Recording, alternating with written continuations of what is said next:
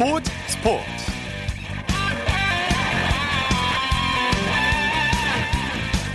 여러분 안녕하십니까? 아나운서 이창진입니다.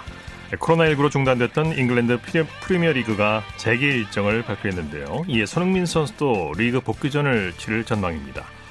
손흥민 선수는 시즌 중 오른팔 골절로 많은 팬들을 안타깝게 했는데요. 수술을 받은 뒤 재활을 마쳤고요. 복귀전은 맨유전이 될 것으로 예상되고 있습니다 특히 손흥민 선수의 커리어 첫 리그 10골 10도움 클럽 달성에도 청신호가 켜졌는데요. 조만간 꼭 달성하기를 기대하겠습니다. 토요일 스포츠 버스 먼저 프로야구 소식으로 시작합니다. 스포츠 올의 윤세호 기자입니다. 안녕하십니까? 네, 안녕하세요. 자, 기아가 LG의 연승 행진을 끊어냈네요. 네, 기아가 5연승을 달리던 LG를 10대 6으로 꺾었습니다. 기아는 오늘 광주 기아 챔피언스필드에서 열린 LG와 홈 경기에서 의미 있는 승리를 거뒀는데요. 그러면서 3연패에서 탈출도 했습니다. 네, 기아 선발 이민우 선수 올 시즌 최고의 경기를 치렀죠?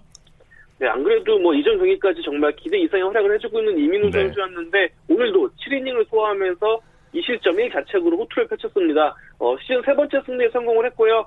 올해 기아가 선발 투수의 활약을 앞세서 지금 5할 승률 이상을 올리고 있는데요. 어, 기아의 지금 상태는 아무래도 선발 투수 그리고 좀 단단한 불펜진에 있다고 봐도 과언이 아닐 것 같습니다. 네. 반면 상대 선발 투수인 LG 임창규 선수도 4회까지는 무실점으로 활약을 했는데 5회 좀 수비 실책까지 나오면서 흔들리면서 6실점 2자책으로 패전 투수가 됐습니다. 네. 4회까지 득점을 못 내던 기아 타선이 5회에 터졌어요. 4회까지 기아가 정말 지독한 그 잘루 공포증에 시달렸다가 5회 임선빈 선수의 실책에 의한 출루 시작으로 비기닝을 만들어냈습니다. 어, 나지완 선수의 결승, 적시타가 결승점이 됐고요. 이후 유민상, 한승, 한승택, 박찬호 선수가 나란히 적시타를 알리면서 승리 잡았습니다. 네. 특히 박찬호 선수는 3점 홈런으로 올 시즌 첫 번째 홈런을 장식을 했습니다. 네, 나지완 선수 4타수 4안타예요. 어, 오늘 최고 타자는 아무래도 나지완 선수가 아닐까 싶어요. 예. 5번 타자 자익수로 나서서 4타수 4안타 1타점을 기록을 했는데 경기 후에 맷 윌리엄스 감독도 집중력 있는 사격을 한 나지완 선수 칭찬하겠다라고 했습니다. 돌아보면은 나지완 선수가 잘한 해에 기아도 잘 됐어요. 포스트에 올라가거나 뭐 한국 시리즈 우승을 차지했었는데 작년에는 나지완 선수가 1할 타율로 부진했지만 올해 반등하고 있거든요. 이런 네. 모습은 기아 팀 전체에도 긍정적인 신호가 아닐까 싶습니다. 네. 삼성은 NC를 상대로 대승을 거뒀죠? 네, 삼성이 단독 선두로 달리고 있는 NC를 이틀 연속 꺾으면서 4연승을 질주했습니다. 어, 대구 삼성 라이온즈 파크에서 열린 양팀의 경기에서 9대1로 삼성이 승리했는데요. 네. 반면에 NC는 올 시즌 처음으로 연패에 빠졌습니다. 네, 삼성 선발 뷰캐넌 선수 시즌 3승이죠? 네, 오늘 뷰캐넌 선수가 7이닝 1실점 호투를 했는데요. 그러면서 지난 24일 두산 전부터 두, 어, 두 경기 연속으로 호투를 했습니다. 올 시즌 3승째를 거뒀는데요. 뷰캐넌 선수가 살아나면서 삼성도 단단한 불펜진을 잘 가동을 하고 있습니다. 네, 타석에서는 강민호, 살라디노 선수가 팀 승리에 기여했죠? 그렇습니다. 강민호 선수가 오늘 홈런 두 개를 치면서 맹활약을 했는데요. 7회와 8회 연달아 솔로포를 터트리면서 개인 통산 9번째 연타석 홈런 달성했고요. 더불어 리그 통산 27번째로 900타점도 달성을 했습니다. 네. 강민호 선수 외에 살라디노 선수가 4타수 3안타 3타점 그리고 박찬도 선수도 3타수 2안타 2타점으로 활약을 했습니다. 네, 이번에는 고척돔구장으로 가보죠. 키움이 KT를 대파했네요. 네, 키움이 고척돔에서 열린 KT와 한 경기에서 14대 3으로 승리하면서 2연승을 달렸습니다. 네, 키움 타선이 대폭발했죠? 오늘 키움 타선은 18개 안타를 쳤고요. 홈런 2개, 8개 볼넷도 얻어내면서 막다운 활약을 과시했는데요. 어, 특히 박동원 선수가 4타수 3안타, 김웅빈 선수는 데뷔 첫 3안타 경기를 했고요. 또 선발 투수 최원태 선수도 6이닝 2실점으로 자기 역할을 다했습니다. 네, 특히 김혜성 선수가 사이클링 히트를 달성을 했어요. 네, 김혜성 선수 오늘 경기에서 4회에는 홈런, 5회에는 1루타, 6회에는 2루타, 8회 3루타로 개인 통산 첫 번째 사이클링 히트 그리고 리그 역대 26번째 네. 사이클링 히트를 달성을 했습니다. 네, 특히나 이 3루타는 참 나오기 힘든 안타인데요. 그렇습니다. 자, 사실 8회 이 3루타가 나올까 말까 저는 굉장히 가슴이 조였을 텐데 네. 어, 3루타로 어, 방점을 찍었습니다. 네네. 키움이 외국인 타자 모터를 방출했네요. 네, 참 공교롭게도 모터를 방출하고 바로 그 경기에서 키움의 타선이 폭발했습니다. 네. 어, 오늘 경기 앞서서 키움이 부진과 적응 문제를 드러낸 모터 선수를 웨이버 공시하면서 방출 발표했는데요. 키움보다는 새 외국인 야수를 몰색할 계획입니다. 네. SK는 한화를 상대로 짜릿한 역전승을 거뒀죠? 네, SK와 하나의 문학 경기에서는 SK가 9대 3으로 승리했습니다. 시즌 첫 3연승을 달성한 SK인데요. 반면에 하나는 시즌 최다 연패인 7연패 늪에 빠졌습니다. 예. 경기 내용 정리해 볼까요? SK 선발 투수인 니크라도 핀토 선수가 오늘 6이닝 3실점으로 자기 역할을 다했습니다. 그리고 이어 나온 SK 불펜 투수들도 무실점으로 호투를 펼쳤습니다. 네, SK로 이적한 이흥년 선수 이적 첫 경기부터 타격감이 폭발했네요. 아무래도 오늘 문학 경기의 주인공은 SK 새 유니폼을 입은 이흥년 선수가 아닐까 싶습니다. 네. 어젯밤에 트레이를 통해서 두산에서 SK로 이적한 이흥년 선수인데요. 오늘 이적하자마자 홈런 포함 4타수 4만타 2타점으로 맹활약을 했습니다. 네. 잠실에서는 두산과 롯데가 연장까지 가는 접전을 벌였죠? 오늘 가장 치열했던 경기가 아무래도 잠실 경기가 아닌가 싶어요. 어, 두산과 롯데 경기에서 두산이 연장 끝에 5대 4로 승리를 했습니다. 네, 승부가 어디서 갈렸습니까? 사실 9회 초까지만 해도 롯데 안치홍 선수가 적시타를 치면서 롯데가 다른 3으로 앞서갔거든요. 네. 9회 말에 롯데 마무리인 김원중 선수가 잘 던지다가 타구에 다리를 맞았어요. 그러면서 네. 9회 안타를 허용했는데 그러면서 결국 9회 말에 두산이 부산에서 동점을 만들었고요. 어, 두산이 결국에 연장 10일에 허경민 선수의 끝내기 안타로 승리를 거뒀습니다. 네. 자, 팀 승리에 기여한 선수를 살펴볼까요? 네, 일단 허경민 선수 앞서 말씀드린 끝내기 안타 쳤는데 9회 말 동점을 만드는 힐링 플레이까지 쳤어요. 그러면서 오늘 뭐 허경민 선수가 두산의 승리를 이끌었다라고 보면 될 것 같습니다. 네. 좀 전에 말씀하신 대로 롯데 김원중 선수가 타구에 맞았는데 상태 어떻습니까? 어, 일단 왼쪽 무릎 타박상 진단을 받았습니다. 어, 아마도 내일 아침이 되면 좀 정확한 상태가 나오겠지만, 그래도 김원준 선수가 부상을 당하자마자 이제 교체된 게 아니라 마운드에 남으면서 계속 투구를 이어왔거든요. 그래서 네. 그런 모습을 봤을 때는 아마도 큰 부상은 아니지 않을까 이렇게 예상해 봅니다. 네. 코로나19로 축소된 메이저리그 드래프트 계획이 드디어 공개됐다고 하죠? 네, 일단 드래프트는 6월 10일부터 11일까지 이틀간 진행이 되는데, 어, 일단 코로나19로 인해서 메이저리그 전체적으로 굉장히 극심한 경제적 타격을 입고 있습니다. 네. 그러면서 네. 드래프트 규모가 대폭 축소가 됐는데요. 기존 40라운드에서 5라운드로 제한이 됐습니다. 어, 원래 메이저리그에 매해 입단한 선수가 1,200여 명 가량이 됐거든요. 그런데 올해는 경제 위기로 150명 가량으로 어, 정말 뭐 대폭 축소된 상황입니다. 네.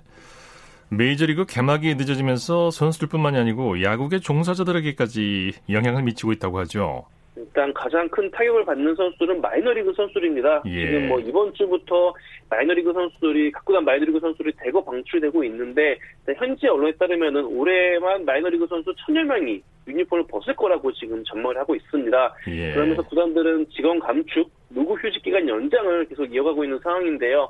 아무래도 지금 뭐 메이저리그가 7월 4일 개막을 목표로 하고 있지만 일단 시즌 팀당 경기 숫자가 162경기에서 82경기로 줄어들 예정이고요. 네. 그리고 무관중 경기가 이룩하기 때문에 저마다 모든 구단이 지금 저마다 허리띠를 졸라매는 상황입니다. 네, 청원의 뜻을 품고 지금 메이저리그 진출을 꿈꾸고 있는 마이너리그 선수들 짐 싸는 선수들 많겠네요. 그래서 이 선수들이 지금 KBO 리그를 정말 바라보고 있다는 얘기도 들리고 있습니다. 예. 자, KBO 리그 내일 경기 일정과 관전 포인트 짚어주시죠. 네, 내일 같은 장소에서 다섯 경기가 고스란히 열리고요. 어, 아무래도 가장 주목할 만한 경기는 대구에서 열리는 NC와 삼성의 경기가 아닐까 싶습니다. 삼성이 지금 연승을 달리고 있는데 NC가 새로운 특급 에이스로 떠오르고 있는 구창모 선수를 선발 투수로 예고를 했습니다.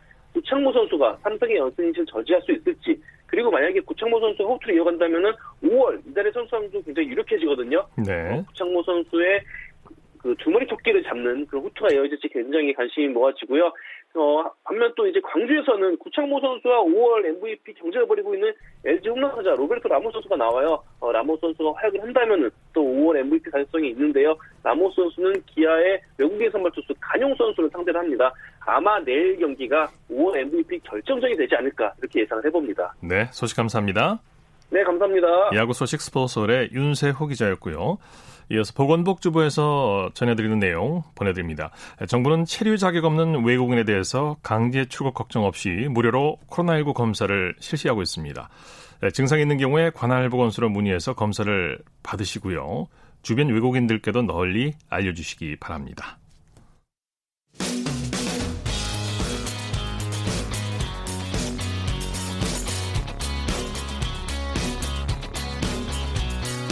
따뜻한 비판이 있습니다. 냉철한 분석이 있습니다. 스포츠 스포츠. 이어서 축구 소식입니다. 베스트 11의 손병하 기자입니다. 안녕하세요. 네, 안녕하세요. 3연승을 달리던 전북이 강원의 일격을 맞았군요. 여보세요? 네, 전화 연결 상태가 좋지 않네요. 다시 한번 연결합니다. 손병하 기자? 네, 네. 예. 에, 전북이 강원의 일격을 맞았네요. 3연승을 달리다가. 오늘 오후 4시 30분이었습니다. 네. 강릉 종합운동장에서 열린 2010 K리그 1 4라운드에서 3연승으로 선두를 달리던 전북이 홈팀 강원에 0대1로 패하면서 4연승 달성에 실패했습니다. 예. 전북 이 경기에서 전반 36분 강원 고무열 선수에게 내준 선제골을 만회하지 못하고 졌는데요. 네. 객관적 전략에서 앞서던 전북이었기에 상당히 아쉬움이 남는 경기였습니다. 예. 이 전북 전체 슛 숫자에서 15대 6으로 앞서는 등 전체적으로 경기를 주도했지만 마지막 골 결정력에서 아쉬움을 보이며 1패를 허락하고 말았습니다. 네. 전화 연결 상태가 잠시 좋지 않았는데 청취자 여러분의 많은 양해 바랍니다. 전북이 이른 시간에 중앙 수비수 홍정호 선수의 퇴장이 좀 아쉬웠죠.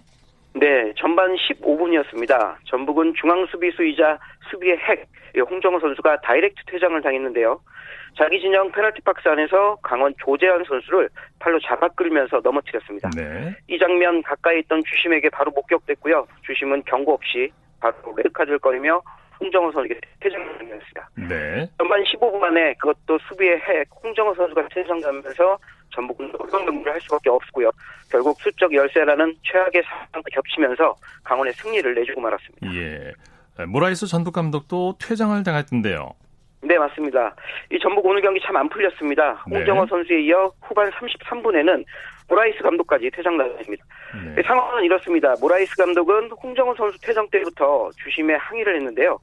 후반 10분 다시 거센 항의를 하자 주심이 모라이스 감독에게 옐로 카드를 줬습니다. 네. 이 개정된 국제축구연맹 피파 룰에 따르면 이제는 주심이 감독이나 교체 선수 등 벤치에 있는 인원들에게도 옐로 카드나 레드 카드를 줄 수 있는데요.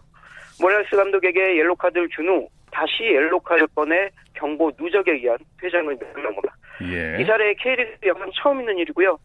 이 앞으로 벤치에 있는 코칭 스태프나 선수들도 필드에서 뛰는 선수들에게 옐로 카드나 레드 카드를 받을 수 있다는 있다는 걸 잊지 말겠습니다. 네. 승격팀 광주와 우승 후보 울산도 경기를 가졌죠? 네, 광주와 울산의 대결. 당초 객관적 전력에서 앞서는 울산의 승리를 예상했는데 결과는 1대1 무승부였습니다. 예. 오늘 오후 7시 광주 월드컵 경기장에서는 광주와 울산의 리그 4라운드가 열렸는데요. 전반 11분 광주가 엄원상 선수의 선제골을 앞서갔지만 전반 22분 광주 이한도 선수가 자책골을 기록하면서 1점을 받습니다. 네. 울산 지난 경기에 이어 두 경기 연속으로 비기면서 계속해서 승점 3점 획득에 실패하고 있습니다. 네. 또 다른 승격팀 부산은 홈에서 수원을 상대했죠? 네, 이 경기는 오늘 저녁 7시 부산 구덕운동장에서 열렸습니다. 결과는 두 팀 득점 없는 0대0 무승부였습니다. 네. 홈팀 부산은 지난 경기에서 멋진 골을 넣은 이정엽 선수를 중심으로 수원은 노장 염기훈 선수를 중심으로 치열하게 부닥쳤지만 골을 만드는 데 실패하면서 0대 0 무승부로 경기를 마쳤습니다. 네. 두팀 사이좋게 승점 1점씩을 나눠 가졌습니다. 네. 오늘 K리그 2 경기도 열렸죠? 네, K리그2는 오늘 두 경기 열렸습니다. 먼저 오늘 오후 4시 광양 축구 전용구장에서 열린 경기에서는 홈팀 전남과 원정팀 안양이 각각 한 골씩을 넣으며 1대1 무승부로 경기를 마쳤습니다. 네. 오후 6시 30분 창원 축구센터에서 열린 경기에서는 4골이나 나왔습니다. 이 경남과 대전의 대- 경기였는데요. 두 팀은 후반 40분 이후에만 3골을 터트리는 난타전을 벌인 끝에 2대2 무승부를 기록했습니다.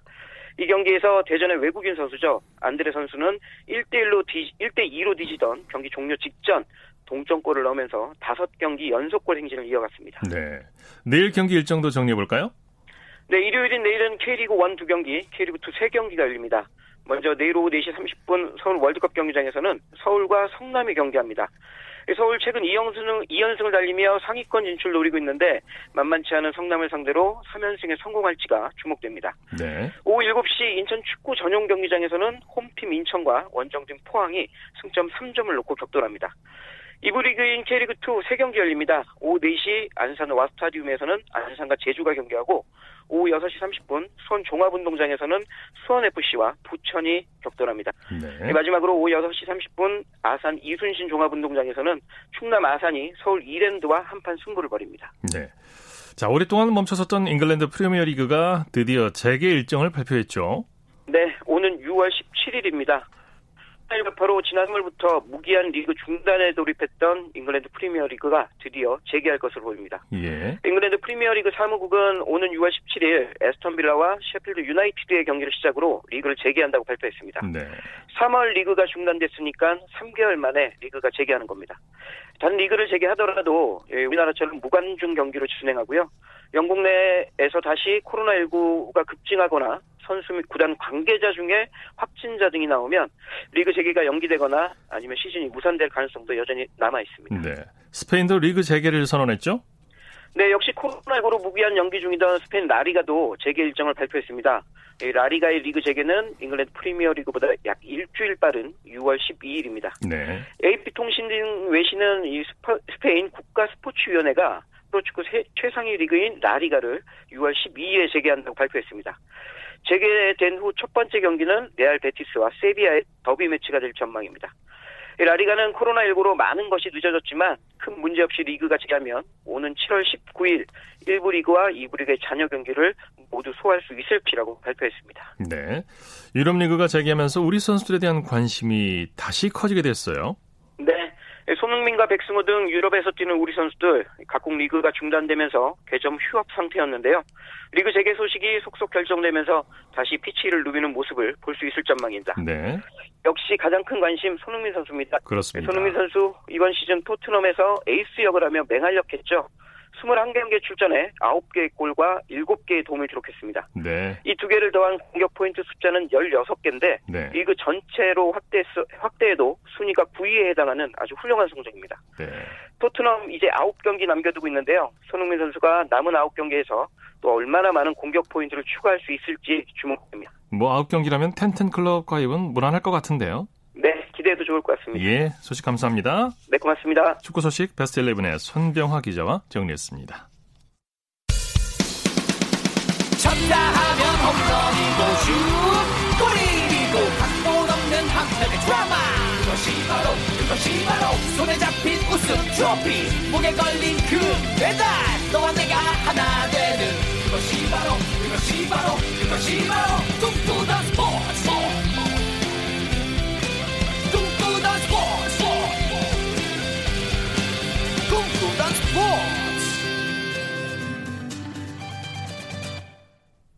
이어서 우리에게 환희와 감동을 안겨준 스포츠 스타들의 활약상을 살펴보는 스포츠를 빛낸 영웅들 시간입니다. 정수진 리포터와 함께합니다. 어서 오십시오. 네, 안녕하세요. 자, 오늘은 어떤 영웅입니까?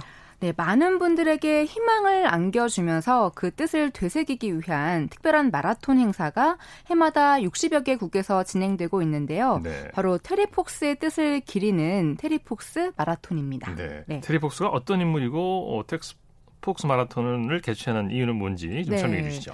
어, 이분이 고륙종이라는 암 때문에 오른쪽 다리를 절단하고 의족을 달았는데요. 하지만 좌절하지 않고 암 환자들을 위해 모금을 해야겠다는 결심을 하게 됩니다. 네. 그 일환으로 마라톤을 택했고요. 80년에 암 연구를 위한 캐나다 대륙을 횡단하는 희망 마라톤을 시작한 거예요. 예. 아, 그런데 암세포가 퍼지면서 끝까지 완주하지는 못했습니다. 하지만 예. 폭스가 143일 동안 움직인 거리인 5,373km의 마라톤은 암 연구의 중요성을 전 세계에 알렸고요. 그 업적을 기리기 위해서 81년부터 매년 이 테리폭스 달리기를 개최하고 있는데 현재 세계에서 가장 큰 암 연구를 위한 일일 자선 운동입니다. 네. 네. 자, 이 의족으로 달리기가 네. 참 쉽지 않았을 것 같은데요. 그렇죠. 어, 80년 4월 세인트 존스 바닷가에서 한쪽 다리와 의족으로 마라톤을 시작했는데요. 어, 캐나다 지도가 그려진 옷을 입고 뛰었습니다. 네. 처음에는 캐나다 국토를 가로질러서 8,400km를 뛰는 게 목표였는데 첫날부터 강한 맞바람에 비까지 내려서 쉽지가 않았고요. 달리는 과정에서도 의족이 고장나고 절단한 부위가 의족과 마찰이 되면서 많이 아프기도 하고 그런 고통을 참으면서 100일이 넘는 기간 동안 5,000km를 넘게 달린 거죠. 네. 5,000km가 넘게 달렸다고 하는데 이 거리 정도면 어느 정도가 될까요? 음, 그 서울과 부산을 6번 이상 왕복, 왕복하는 거리라고 보시면 되고요. 예. 이 거리를 아프고 불편한 다리와 의족으로 달린 겁니다. 네. 아, 그래도 테리가 달리는 곳마다 응원하는 분들이 늘어났고요.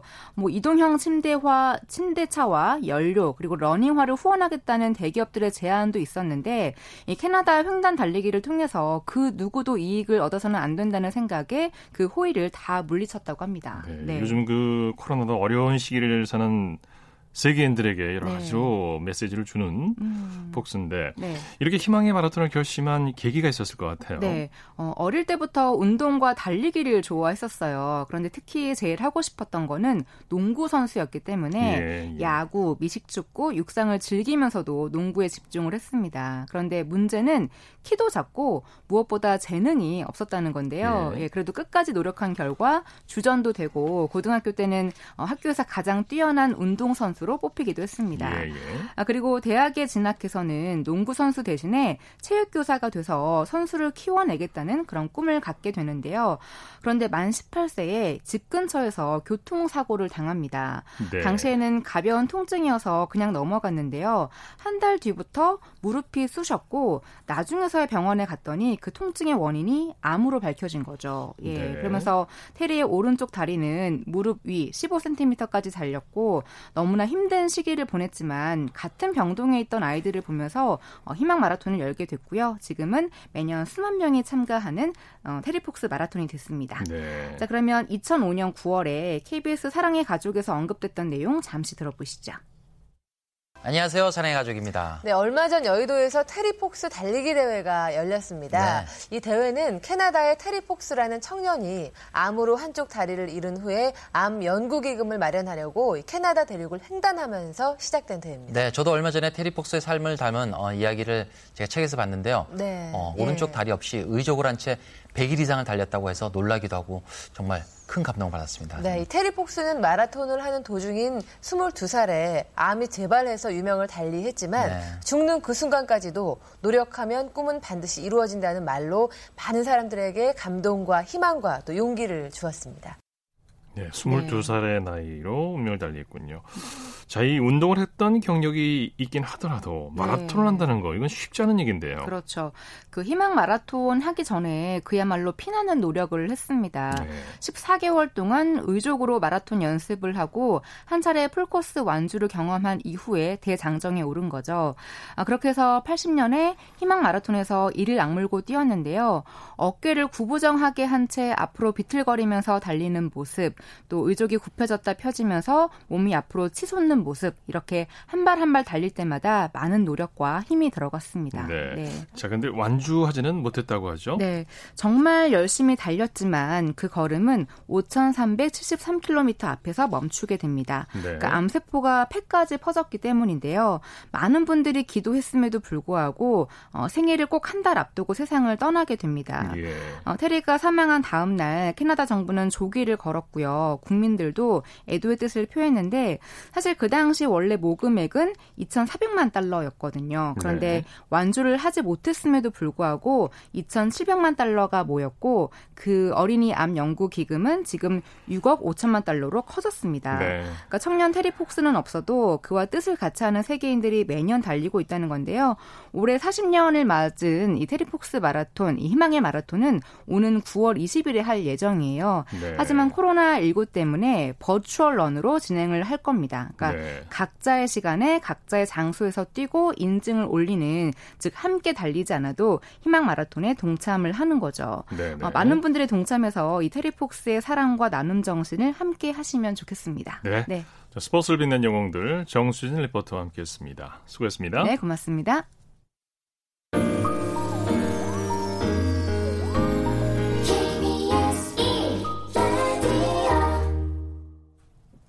이어서 한 주간의 해외 스포츠 소식 정리합니다. 월드스포츠 연합뉴스 영문뉴스부의 유지호 기자입니다. 안녕하세요. 네, 안녕하십니까. 조금 전에 테리폭스 마라톤 얘기도 했습니다만 코로나19로 세계 4대 메이저 마라톤 대회 중 하나인 보스턴 마라톤이 취소가 됐어요. 네, 그렇습니다. 보스턴 육상연맹은 아, 지난 28일 올해 9월 열릴 예정이었던 보스턴 마라톤 대회를 취소한다고 밝혔습니다. 예. 연맹 측은 스태프와 참여자, 자원봉사자, 지지자들, 지지자들과 또 커뮤니티의 건강을 지키는 것이 가장 최우선 과제라고 설명을 했고요. 보스턴 마라톤이 취소된 것은 124년 대회 역사상 처음 있는 일입니다. 네. 올해 보스턴 마라톤은 원래 4월 20일 열릴 예정이었지만 어, 코로나19 사태로 9월 14일로 연기가 됐었고요. 이 가을이 되더라도 코로나19 사태가 완전히 해결되기 힘들 것이란 판단 아래 대회 취소를 결정했습니다. 예. 이 대신 보스턴 육상연맹은 대회 참가자가 각각 42.19km를 완주하고 인증을 하면 완주 메달을 발급하는 온라인 이벤트를 주최키로 했습니다. 네, 이 보스턴 마라톤 대회 하면 또 어, 우리나라 선수와 인연이 깊은 대회이기도 하죠. 이봉주 선수가 또 재패를 했던 그런 대회이기도 한데 참 124년 만에 역사상 처음으로 취소가 되는군요. 네, 그렇습니다. 세계 육상연맹이 두 개 나라에서 동시에 출발해서 2,000m를 달리는 이색 이벤트를 마련했다고요? 네, 이 두 개의 팀이 노르웨이 오슬로와 케냐의 나이로비에서 동시에 출발해 2,000m 대결을 하는 이벤트인데요. 2020년 다이아몬드 리그 개막을 알리는 신호탄 역할을 할 예정입니다. 네. 이 코로나19 확산 위험으로 개막을 미뤘던 다이아몬드 리그가 6월 12일 오슬로에서 개막하는데요.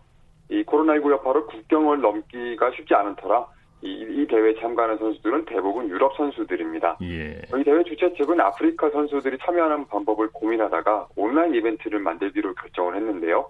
6월 10일 같은 시간에 오슬로에서 유럽 선수 5명, 또 나이로비에서 아프리카 선수 5명이 2000m를 달리고 각 팀 상위 3명의 기록을 합산해 승패를 가릴 예정입니다. 네. 노르웨이 육상 현재인 헨릭 필립 제이컵 잉게브리그센과 어, 이 케냐 중거리 스타인 티모시 체루이오트 또 엘리자흐 마난고이가 각각 유럽팀, 아프리카 팀 주축으로 뛸 예정입니다. 예.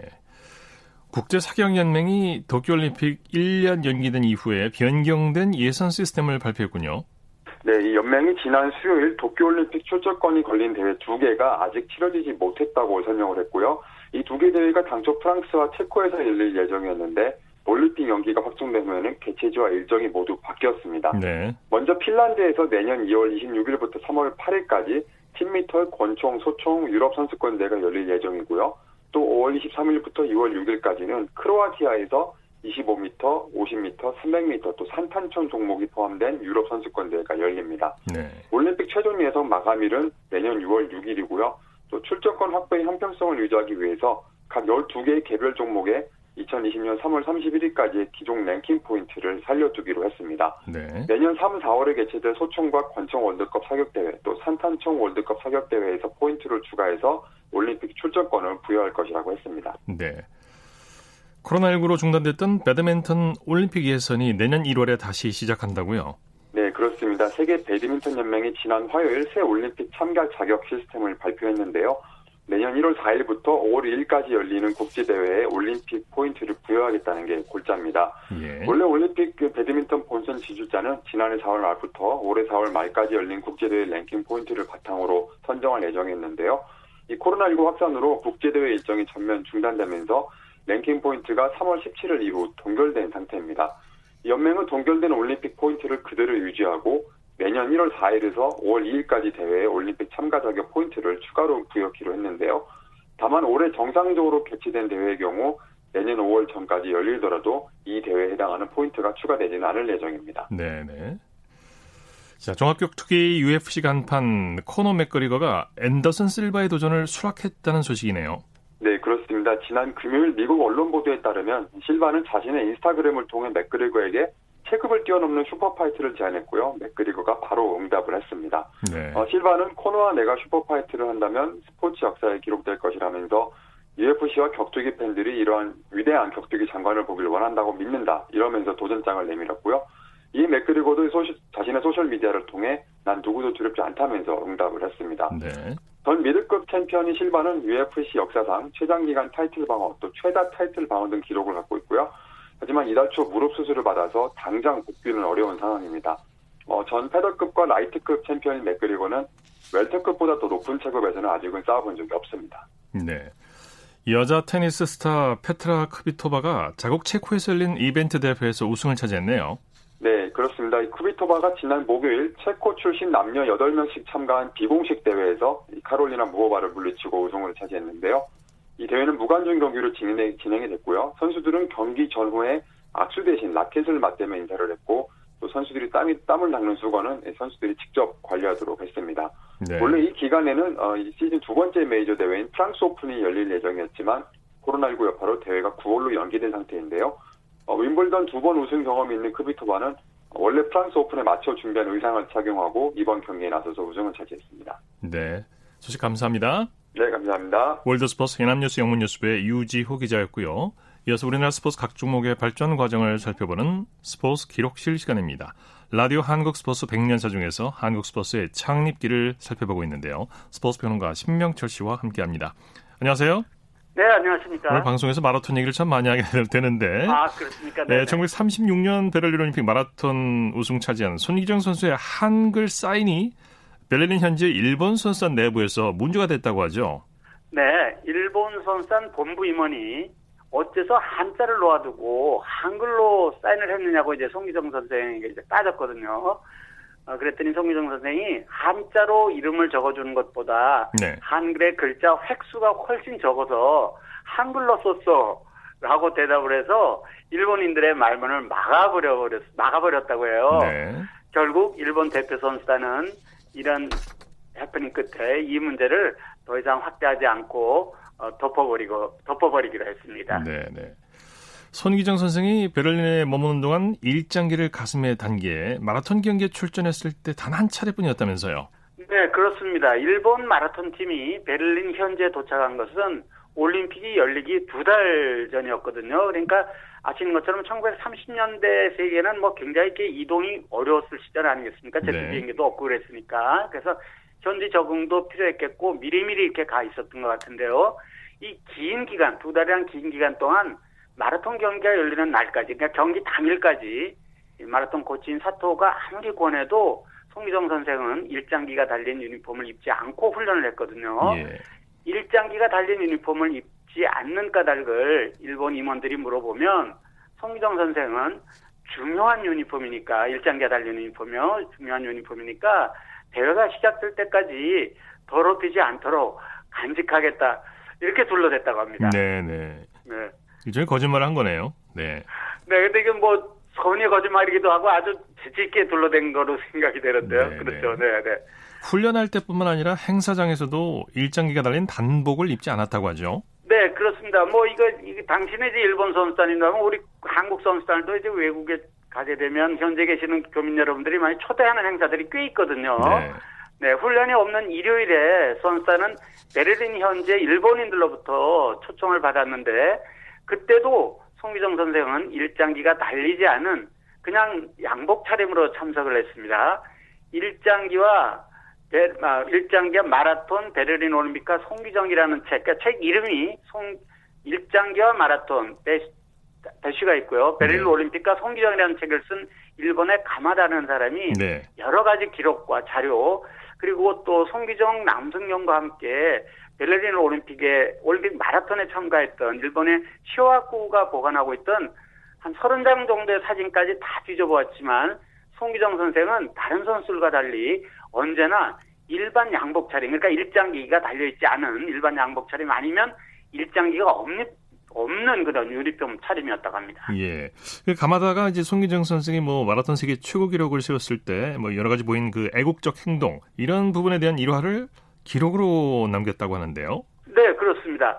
송기정 선생이 1935년 11월 3일 베를린 올림픽 파견 2차 선발전 겸 제8회 메이지 신궁 마라톤에서 2시간 26분 42초의 당시 세계 최고 기록을 세우자 시상식에서는 일본 국가인 기미가요가 연주되고 스탠드 일본 관중들도 이를 이에 맞춰서 재창을 하고 있었거든요. 예.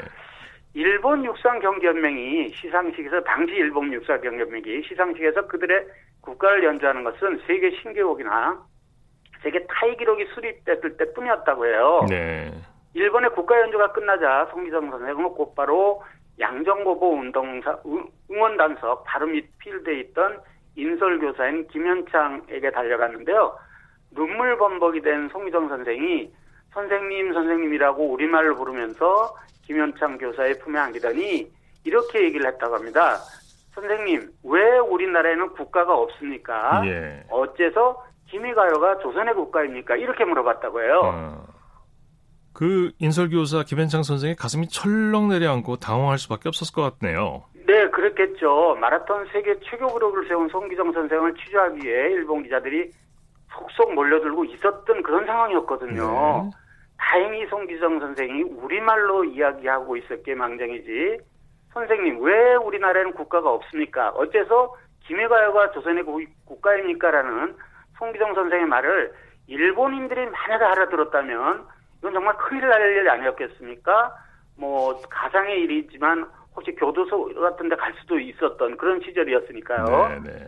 어, 그러니까 당연히 김영창 선생이 당황을 했었던 건 무리가 아니었지 않습니까? 이때 예. 어, 김영창 선생님이 자기 스스로 자신도 눈물을 흘리면서 목소리를 낮춰서 송기정 그때는 학생이었겠죠. 양정법 학생이니까 송기정 학생에게 얘기했다고 해요. 네. 기정아 여기서는 그런 이야기 하면 안 돼. 이렇게 얘기를 했다고 합니다. 네.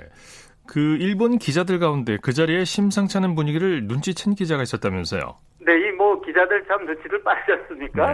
네. 그 기자, 그 눈치챈 기자가 김영찬 교사에게 일본말로 물었다고 해요. 왜 송기정 선수는 저렇게 울고 있습니까? 그 물음에 김영찬 교사는 일본말로 다음과 같이 대답을 했다고 하는데요. 손구는 이번에 세계 최고 기록 투입으로 벨레린 올림픽 출전 자격을 얻은 것으로 생각해 아까부터 감격하고 있는 것입니다. 네. 손군의 기쁨이 얼마나 크고 또한 감격은 얼마나 깊겠습니까? 그래서 우리들도 그렇게 손군과 함께 기쁨의 눈물을 흘리고 있는 것입니다. 이렇게 얘기를 했다고 합니다. 예. 예, 김현창 교사의 재치 있는 대답으로 위기를 넘기자 그제서야 송기정 선수 당신 학생이었죠.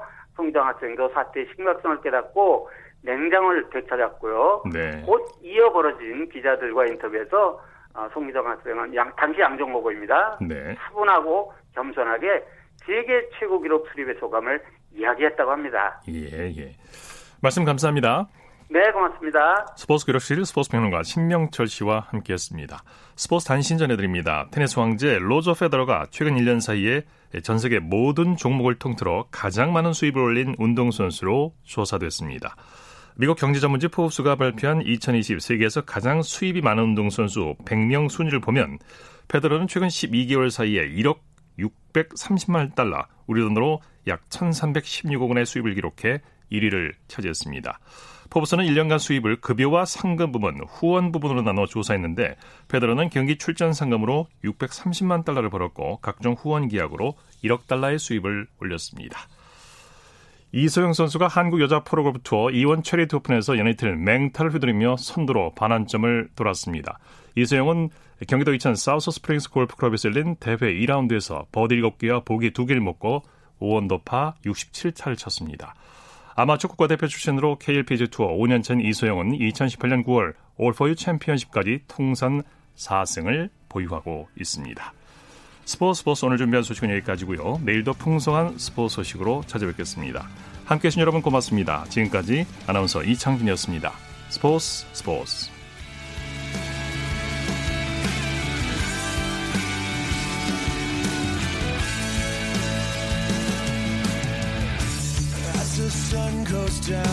front of me, reminds me where